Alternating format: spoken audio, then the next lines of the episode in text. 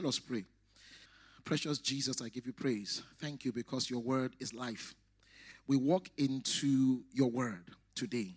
We are not going to come in with any preconceptions. We're going to allow your Holy Spirit to show us what you want to show us. We're going to free our minds now. And we're going to allow your Holy Spirit to be the only spirit in this place that controls and dominates. Spirit of God, Spirit of Jesus Christ, show us the Word of God today. Take us into levels that we have never seen before. Let the word that we will hear today, let it be planted in our hearts. Let it bear fruit in our lives. Thank you for grace to preach and grace to hear. Thank you because what will be said and what will be heard will be in line with your will and your desire for us. That which you have planned for us today, we shall walk into it gloriously. And we give you praise. In Jesus' name we pray. Amen.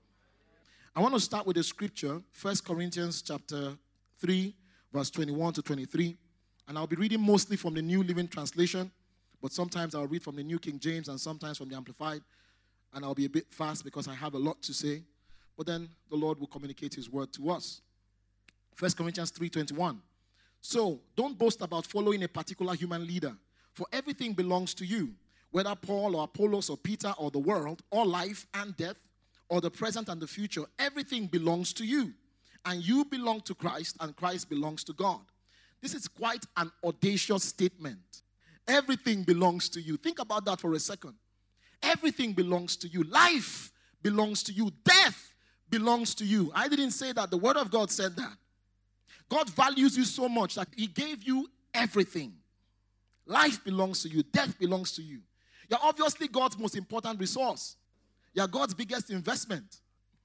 I mean, I've been thinking about this scripture, and every time I try to wrap my head around it, I don't get the part of life and death belonging to me. You're a big part of God's plan.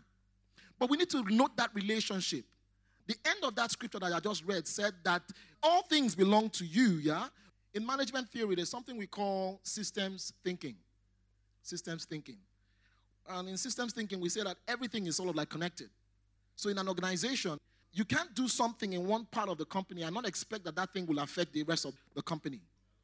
In line with that, we're thinking about organizations being just people coming together, but organizations being like organisms in themselves. In other words, the, the company is actually like a body, like a person. In the same way, that concept of interconnectedness applies to the body of Christ. We are connected. We are connected to Christ, and Christ is connected to God. And our connection to Christ is on the basis of all of us being connected to each other. Interconnectedness. Our connection to each other and our connection to the Lord is something that we will never fully grasp. We will never fully understand it. And why do I say so? The Bible says that in Christ we are one body and we are one spirit. First Corinthians chapter 6 verse 17. He that is joined to the Lord is one spirit with him. First Corinthians chapter 12 verse 13. For by one spirit we are all baptized into one body, whether we are Jews or Greeks, whether slaves or free. All have been made to drink into one spirit. Ephesians chapter 2 verse 18. For through him we both have access by one spirit to the Father. Ephesians chapter 4, verse 4. There is one spirit, one body, and one spirit, just as you were called in one hope of your calling. Our connection to each other, I say again, is far stronger than any of us can imagine. And this is the same connection that we have with Christ. We are inseparable from each other. We are connected to each other, and we're connected to Jesus in the same way. We are inseparable. Romans chapter 8, verse 31. What then shall we say to these things? If God be for us, who can be? He who did not spare his own son, but delivered him up for us all, how shall he not with him also freely give us all things?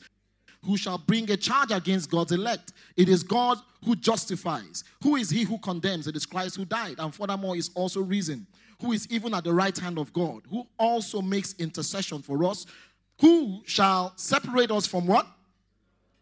And it goes out to mention a few things. Shall tribulation or distress, or persecution, or famine, or nakedness, or peril, or sword. As it is written, For your sake we are killed all day long. We are accounted as sheep for the slaughter. Yet in all these things we are more than conquerors through him who loved us. For I am persuaded that neither death, nor life, nor angels, nor principalities, nor powers, nor things present, nor things to come, nor height, nor depth, nor any other created thing shall be able to separate us from the love of God which is in Christ Jesus our Lord. This scripture is a confession I make to myself every time I pray. I always say to the Lord, I say, Lord, my connection to you will outlast this world. And it is true. My connection to the Lord will outlast this world. It is impossible for you to have a lackluster, ordinary, ephemeral relationship with the Lord if you meditate on scriptures like this that remind you that you and the Lord are together in one. So we'll start with that foundation and begin to look at the big picture. This big picture we're talking about is about being interconnected, about all of us working together with the Lord. But you see, thinking about our interconnectedness will only make sense when we understand the reason why we are interconnected. A creature, an organism, is of very little value to anyone else or to itself, even if the creature doesn't understand the reason why it was made. So, if we are connected to the Lord, we will not really enjoy the benefits of that connection unless we understand why that connection even exists. The late Myles Munroe said that uh, when purpose is unknown, abuse is inevitable. Great man of God. When purpose is unknown, abuse is inevitable. We can't fulfill our purpose if we don't know our purpose. And we will not understand our purpose if we don't understand who we really are and where we come from. We can't fulfill our purpose if we don't know our purpose. We can never know our purpose until we understand who we are and where we come from. And to understand who we are and where we come from, we have to see this big picture that we're talking about. The big picture of being connected to God. The big picture of God's eternal purpose, which we are connected to. God's will, God's wisdom, God's love. God's purpose is eternal, it is unchanging, it is manifold. That means it is multi sided, it is multidimensional and it is full of grace on every side. God's purpose is the reason why He made the church, which is the body of Christ. God's purpose deals with what He wants to do with the church and how He intends for the church to function. And one of those purposes, one of the things that the Lord intended for the church to do was to display His power on the earth, to display His love on the earth, to dis- display His nature, His wisdom upon this earth. What happens when we display God's power on this earth? People get saved, People get healed, people get delivered. When we manifest God's greatness, we will terrify the devil and his cohorts with that display. Ephesians chapter 3, verse 9. I'm going to read from the New King James. And it says, And to make all see what is the fellowship of the mystery which from the beginning of the ages has been hidden in God who created all things through Jesus Christ, to the intent that now the manifold wisdom of God might be made known by the church to the principalities and powers in the heavenly places. This is part of God's purpose for the church. You see, the devil doesn't understand the extent of God's power. Because if he did, he wouldn't have tried to overthrow God. One of the reasons why the Lord made the church was so that the church can teach the devil a lesson and show him God's power. It's a lesson he will not like, but we will teach him any, anyways. God said that he wanted unseen rulers of this world to know his power through the church. In addition, God intended that the church will grow in a balanced way. The church will reveal his nature of love on the earth to be what we call a biblically functioning community, a scripturally functioning system, a model of the kingdom of God on the earth. And we see this with the early church. They manifested God's purpose for the church, something that we call the fivefold purpose of the church, which uh, um, requiring identified first. Acts chapter 2, verse 42 to verse 47. They continued steadfastly in the apostles' doctrine and fellowship, in the breaking of bread and in prayers. Then fear came upon every soul, and many wonders and signs were done through the apostles. Verse 44. Now all who believed were together, and they had all things in common. Verse 45. And they sold their possessions and goods and divided them amongst all as anyone had need. Verse 46. So, continuing daily in one accord in the temple and breaking bread from house to house, they ate their food with gladness and simplicity of heart, praising God and having favor with all the people. And the Lord added to the church daily those who are being saved. So, on the first level, we have established that the Lord intended to show his nature, his power to this earth, to the devil, through the church. And then, secondly, the Lord intends that the church will grow and the church will demonstrate the love of God amongst themselves. We see the fivefold purpose of the, of the church there. Verse 47 talks about worship. Verse 42 talks about discipleship or instruction, as we call it. Verse 42 and verse um, 46 as well talk about fellowship.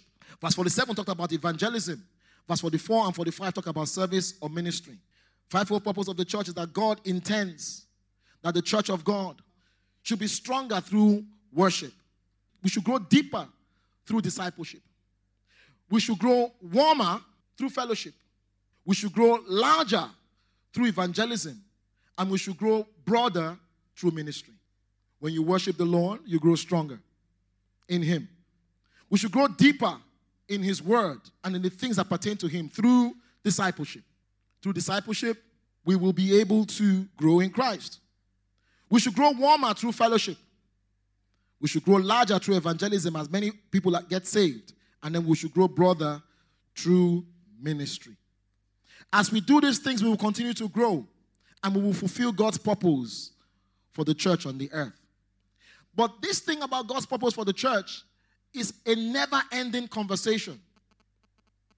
And the reason why it is so is because our purpose, or the purpose He has destined for us, is wrapped up in Himself. And God Himself is unlimited. What do I mean? God has given us His purpose, but His purpose is wrapped up in Him, and He is unlimited. Therefore, His purpose for us is unlimited as well. We can talk about it for all eternity and we'll not get to the end of it. We understand through various theologians, like Maimonides, who said that uh, it is impossible for us to fully express God's attributes with human language because human language is limited. Let's leave the theology and come back. What do I mean? How do you say that God is powerful? What does power mean? Power is a human attribute. Like you say, a car is fast. What does fast mean? It can go from zero to 60 in, uh, in four seconds. 60 miles, not kilometers. Right? So that's a fast car. We can't say that uh, God is swift or is fast because you will be thinking about a car when you are trying to make that attribute. So, in the same way, His purpose for us that is in Him as we get closer to Him, we will begin to see more of it. Some people have said, and I agree with this, that when we get to heaven, our worship of the Lord, every time will be something new that we see about Him. We will look at Him and we will see something that we've never seen before, and then we will worship Him. And then we open our eyes again and we see something else. We have to understand all of these things as we work together because we are interconnected to something that is extreme, something that is unlimited. In the past, in a few times, I talked about a few concepts that will just help us understand this. One of those concepts is the conflict of the ages. And the conflict of the ages is basically the fight between good and evil, between the kingdom of light and the kingdom of darkness, between Almighty God and now the now defeated Satan. The bone of contention was that the devil was arguing that it was impossible for any being to submit to the grace of God. Why? God made Lucifer, and God gave Lucifer grace. Lucifer did not submit. He wanted to overthrow the Lord and he failed. And then God created man, God created Adam. And God gave Adam grace, put Adam in the garden. And Adam and Eve, they failed when they sinned. But then Jesus Christ came and he settled that argument. He lived under grace, he submitted to the grace of God. The scripture says that even though he were a son, he demonstrated obedience through the things that he suffered. It was a shameful death that he died, and it was part of the grace of God. I don't have enough time to talk about this. Thank God for MP3s and YouTube. Go to our site. You can get a lot of information about all of this. Pastor Carlton has preached about this, and we have talked about this severally. Another concept, again, that will help us understand our purpose is the concept of ages and dispensations. What does this mean? Throughout all of humanity, God has worked with mankind in different ways. Ages and dispensations. The word um, ages is eons or periods of time. Dispensation is or economia or economy. Just like if you look at it in the natural uh, realm, you have socialist economies, communist economies, uh, capitalist economies. God worked with man in different ways. He didn't work with man in the same way all through. There are seven of them, depending on how you calculate it. There are seven of them. There's innocence, which is from Adam to the fall, creation to the fall. There's conscience, human government, promise, law, the church, and the kingdom. The sixth dispensation is where we are in this chart. This is where we are. But that's not the end. After that, we're going to have the great tribulation. And depending on who you are, what you believe, rapture will occur before, during, or after. I don't know. I'm gunning for before. That's where I, I stand. Post trib, okay, yeah. We are pre trib. I don't know about you. You can stay and, and watch the tribulation happen. And then there's a seventh one.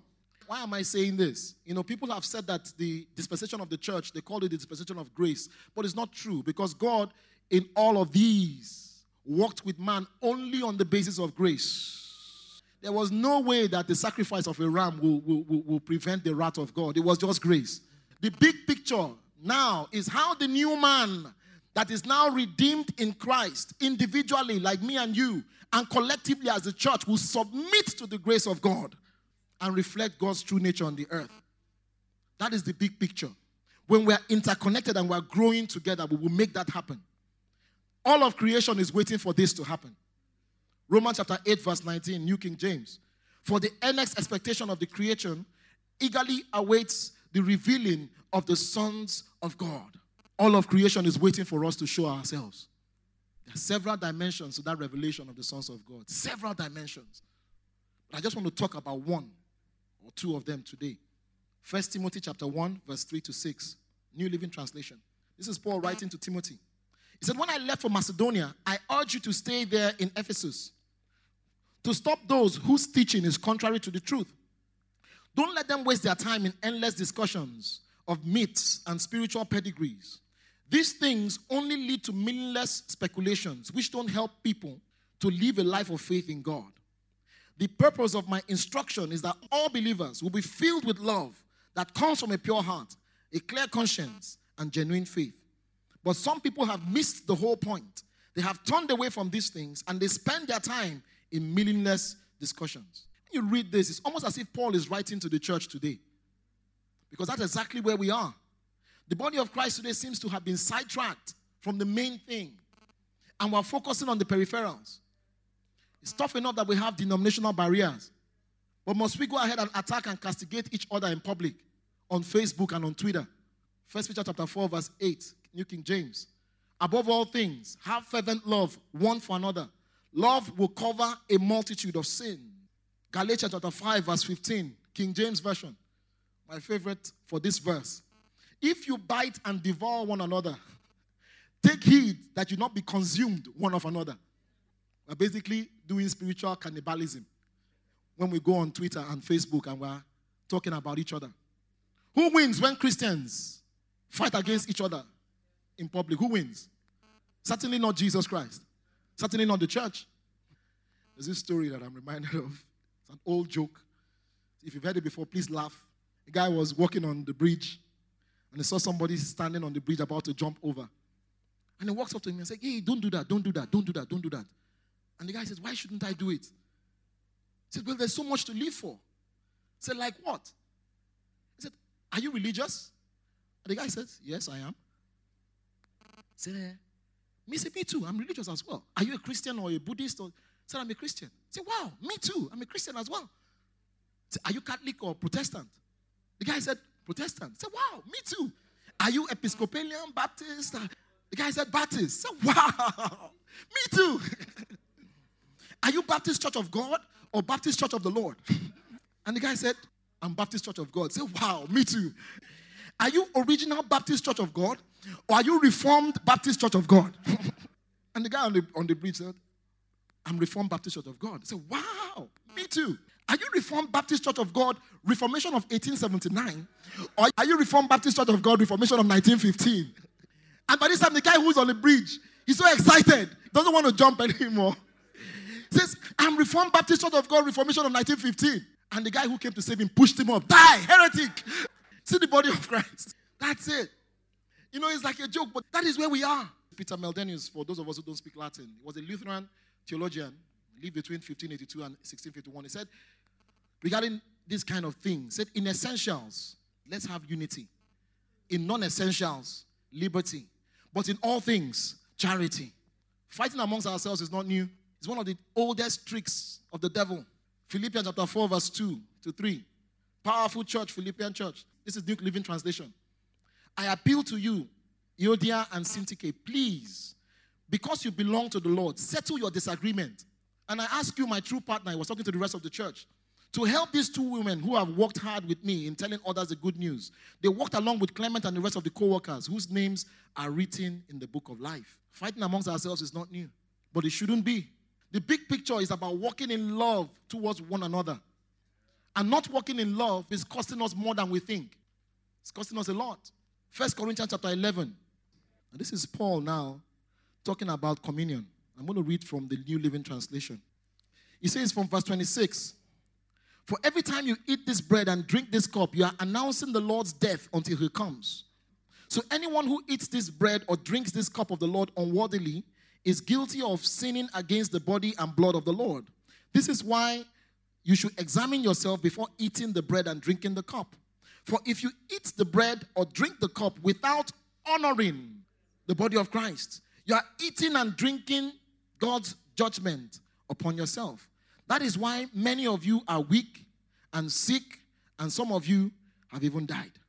You know, communion is one of the most powerful resources we have as believers. Scripture tells us that every time we share communion, we are showing the Lord's death until He comes. It reinforces the power of God that is already at work in us. The devil fears communion because every time we show communion, we are showing him his defeat. But Paul has taught us here that that thing which ought to make us stronger when we do it, if we don't honor the body of Christ, it will make us weaker. In this context, the scripture is not just only talking about the physical body of Christ, it's talking about what we call the mystical body of Christ, the body of Christ, the church.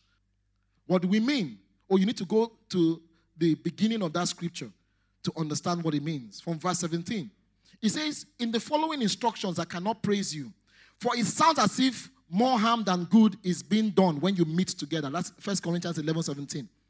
First, I hear that there are divisions amongst you when you meet as a church, and to some extent, I believe it. But of course, there must be divisions amongst you so that those of you who have God's approval will be recognized. When you meet together, you are not really interested in the Lord's Supper. For some of you, hurry to eat your own meal without sharing with others. And as a result, some go hungry while others get drunk. What? Don't you have your own homes for eating and drinking? Or do you really want to disgrace God's church and shame the poor? What am I supposed to say? Do you want me to praise you? Well, I certainly will not praise you for this. For I pass on to you that, that which I received from the Lord, and I talked about how the communion should be. If we read this scripture in context, what Paul was saying in verse 30, that people are dying, people are weak, sick, and dying because of the communion. He is talking about how we treat each other in the body of Christ. We do not discern the Lord's body. We don't understand that we are one body. Why would you come in and you dominate and you prevent your brother and your sister from sharing? Why do we bite and devour one another? Are we bold enough to say that walking in love is more superior than manifesting all the gifts of the Spirit combined without love. And it's in the scripture. I have a scripture for that. First Corinthians chapter 12, verse 31 says, the New Living Translation, it says, You should earnestly desire the most spiritual gifts, but let me show you a way of life that is best of all. That is love. First Corinthians chapter 13, verse 1 to 3. If I could speak all the languages of the earth and of angels, and I don't love others, I will only be a noisy gong or clanging cymbal. If I had the gift of prophecy and I understood all of God's secret plans and possessed all knowledge and I had such faith that I could move mountains and I didn't love others, I would be nothing. If I gave my body to the poor and even sacrificed my body that I could boast about it, but I didn't love others, I would have gained nothing. That's the big picture. Walking in love towards one another. That's what it is. Understanding that my life is not complete if the other person beside me, my brother, my sister and the Lord, if their life also is not being blessed. It's about seeing that we have a responsibility to fulfill God's eternal plan on the earth. But we will not do it as individuals, we will do it collectively as a church. You know, we're so privileged in this generation. I know, I know, you, you may not realize it, but indeed we are. God reserved us for the last part of the game. We are God's elite force. I know some of us may not agree with it. Look at the body of Christ now. Like, ah, I don't believe that. You're God's best. How do I know? Book of Hebrews, chapter 11, talked about the, the people that have gone before us. Said they were too good for this world, wandering over deserts and mountains, hiding in caves and holes in the ground. All these people, they earned a good reputation because of their faith. Yet, none of them received all that God had promised. For God had something better in mind for us, so that they will not reach perfection without us. And then verse 12 talks about them being a great cloud of witnesses, watching over what, what we're doing. They're in heaven right now and they're just cheering us. And they're hoping and praying and trusting God that we ourselves will fulfill God's plan. We will walk together in love. We will demonstrate God's power. The Bible says that faith works by love. We have to understand that we're not running against each other. Let me read that again from uh, Hebrews chapter 12, verse 1, New Living Translation. Say, therefore, seeing that we are surrounded by such a huge crowd of witnesses, let us strip off every weight that slows us down, especially the sin that so easily trips us up, and let us run with endurance the race that God has set before us. We're not running against each other, we're running with each other. Some of us used to think that that race is each of us, we have a particular race. Indeed, we do. But that race, we are running together. If I get to the finish line without you, we haven't run. It's a generational race being passed on from one generation to the other. How do we run this race? How do we fulfill God's purpose for the church? The first thing we have to do, and I'm speaking specifically about walking in love, is to forgive people around you, especially Christians. Everyone, but especially Christians, pastors, and churches, even that may have hurt you. Bitterness is not going to do you any good, it will only damage your heart, and it can cause sickness in your life, in case you don't know. I mean, someone told me a long time ago, we're praying for a lady who was he, she had a, a problem with her knees, she couldn't stand. And we were praying for her and you know, praying for her and praying for her, and then he realized that the prayers weren't going anywhere. And then the person who was praying, who shared this testimony with me, said that he prayed in the spirit, and then the Lord told him, Ask her about her husband. And then he asked her about her husband. And she said, Well, he's, he's all right. And the Lord told him to tell her to forgive her husband. And then he said, Lord said, I should tell you to forgive your husband. And she said, Never.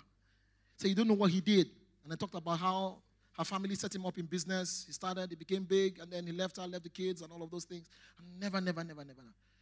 And the Lord told the, the, the, the, the person who was praying for her to tell her that we have to cross this bridge before you get healed. And he said, if that's the case, that she doesn't want to receive healing. Honestly. And that was where it ended. I don't know how much pain you have. Which church has done this for you? I'm not talking to people in High Life Church because there are people that are watching this streaming. You may have been hurt by a pastor, by a church. Let that bitterness go. Forgive them. Let them go. Let them go. The bitterness is not going to do you any good. Lashing out against them as well will not do you any good either. Second thing, protect the body of Christ. Stop criticizing others. Stop celebrating failures. It's amazing how the bad news about the church is what goes round quickly. People are getting healed here every day. People are getting delivered here every day. We are feeding the hungry. We are clothing people. We are housing them. You don't hear that in the news. These city people are in commune, which of them? They don't carry such news. It's not interesting, doesn't sell.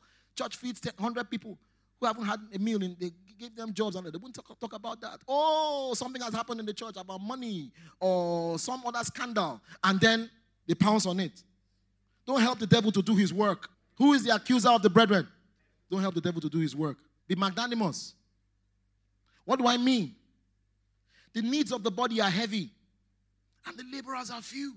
So it is very possible that some way, somehow, we may have neglected your needs. Oh, yes, the silence.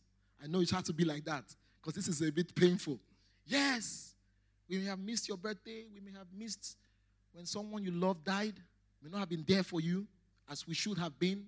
Believe me, it was not intended in that way at all. And I'm not just talking about High Life Church, I'm talking about churches generally. Don't walk away because you feel neglected, even if you were neglected. Help us to bless others, and the Lord will reward you for that as well. Kenneth Hagin told a story some time ago about how somebody who just gave their lives to Christ coming to their church, and then the guy got angry and cursed and felt that the Lord didn't love him anymore and stopped coming to church. And then the guy, in the process, I don't know what happened, but he developed some pain in his back. So Ken Hagin went over to, the, to his house to minister to him. You know, and one wanted wanted to pray. Guy was crying that, you know, the Lord doesn't love him, that, uh, you know, he has sinned and everything. Hear him so that, okay, prayed and said, Lord, please show him that you love him. Heal his back. And then the guy got healed and got restored and was eager to come to church the next Sunday. So, Brother Hagin came back to church. Heard one of the deacons say, Ha, Pastor has gone to see that guy. I have been in this church for 15 years. Pastor has never come to my house. Hagin told him, Look, drop the bottle and give the bottle to the other children. You understand that? There are babies in this place that need to be catered for. You've been a Christian for 30 years. Pastor hasn't been to my house. I'm leaving this church. He says we need to yank out the bottle from some of your mouths and give it to the babies. I understand that it's painful. Look, I'm, I'm, not, I'm not glossing over that. We may have done things wrong. When I say we, I'm talking about the body of Christ, the church. Please be magnanimous. Help us to minister to others. I know it's painful. You can even talk about it. And we will pray that the Lord will heal you. But please help us. There's a lot of work to be done. So let it go. Join us and make sure that this doesn't happen to others. I'm speaking specifically here because I know that there's been an issue here with us. Some people say, oh, they don't really care about you. I'm not talking about this church alone, I'm talking about the church generally. No, that's not true. You need to come and see the volume of work that is to be done. And I bet you, if you are really staying interconnected, it is very unlikely that such a thing will happen to you. And if indeed it did happen to you, you will not take it that way. You won't take it the wrong way. The last thing I want to say is please be useful in the body. How are you going to become useful in the body of Christ? Study the Word of God, first of all. Get filled with the Holy Spirit. Meditate upon God's Word. Be strong. Hmm? Bible says that if your strength fails you in the day of adversity, your strength is small indeed. We love that you're a Christian, but please be a strong Christian. be a strong Christian. We need you to join us and pray. There's a lot of work to be done. Constantly fellowship with the Lord and build strength. Do something in the body of Christ. There's a lot to be done. We need people in the ushering team. We need people to help us with follow up. We need people in our music or worship team. Some gender balancing needed, seriously. Men, we need more men in the music ministry. We need more men in children's church. Yes. Do something. Do something. Be useful. Uh, believe me, that seat won't miss you if you're standing and walking around. Constantly fellowship with God and build strength. Do something in the body. There's a lot to do. And then, importantly as well, give proportionately. We love the service of your time and your labor, but we need that which God has placed in your hands. It is part of God's plan, it is part of being interconnected. So it's time for us to see the big picture. If you think that there's a missing piece in the puzzle that big picture, that piece is probably you. Plug yourself back in, love others, and live a fruitful life. Let us pray. Hallelujah. I'd like you to talk to the Lord about what you have just heard and ask Him for grace, ask Him for forgiveness. And some of us listening to this via MP3s or some other media platform, you've been hurt by the body of Christ, you've been hurt by the church, probably done something that you didn't like. I don't know what it is, but this is not the time for us to be against each other. Ask the Lord to heal you, ask the Lord to heal your heart. Let that root of bitterness, let that root of bitterness be uprooted from your heart.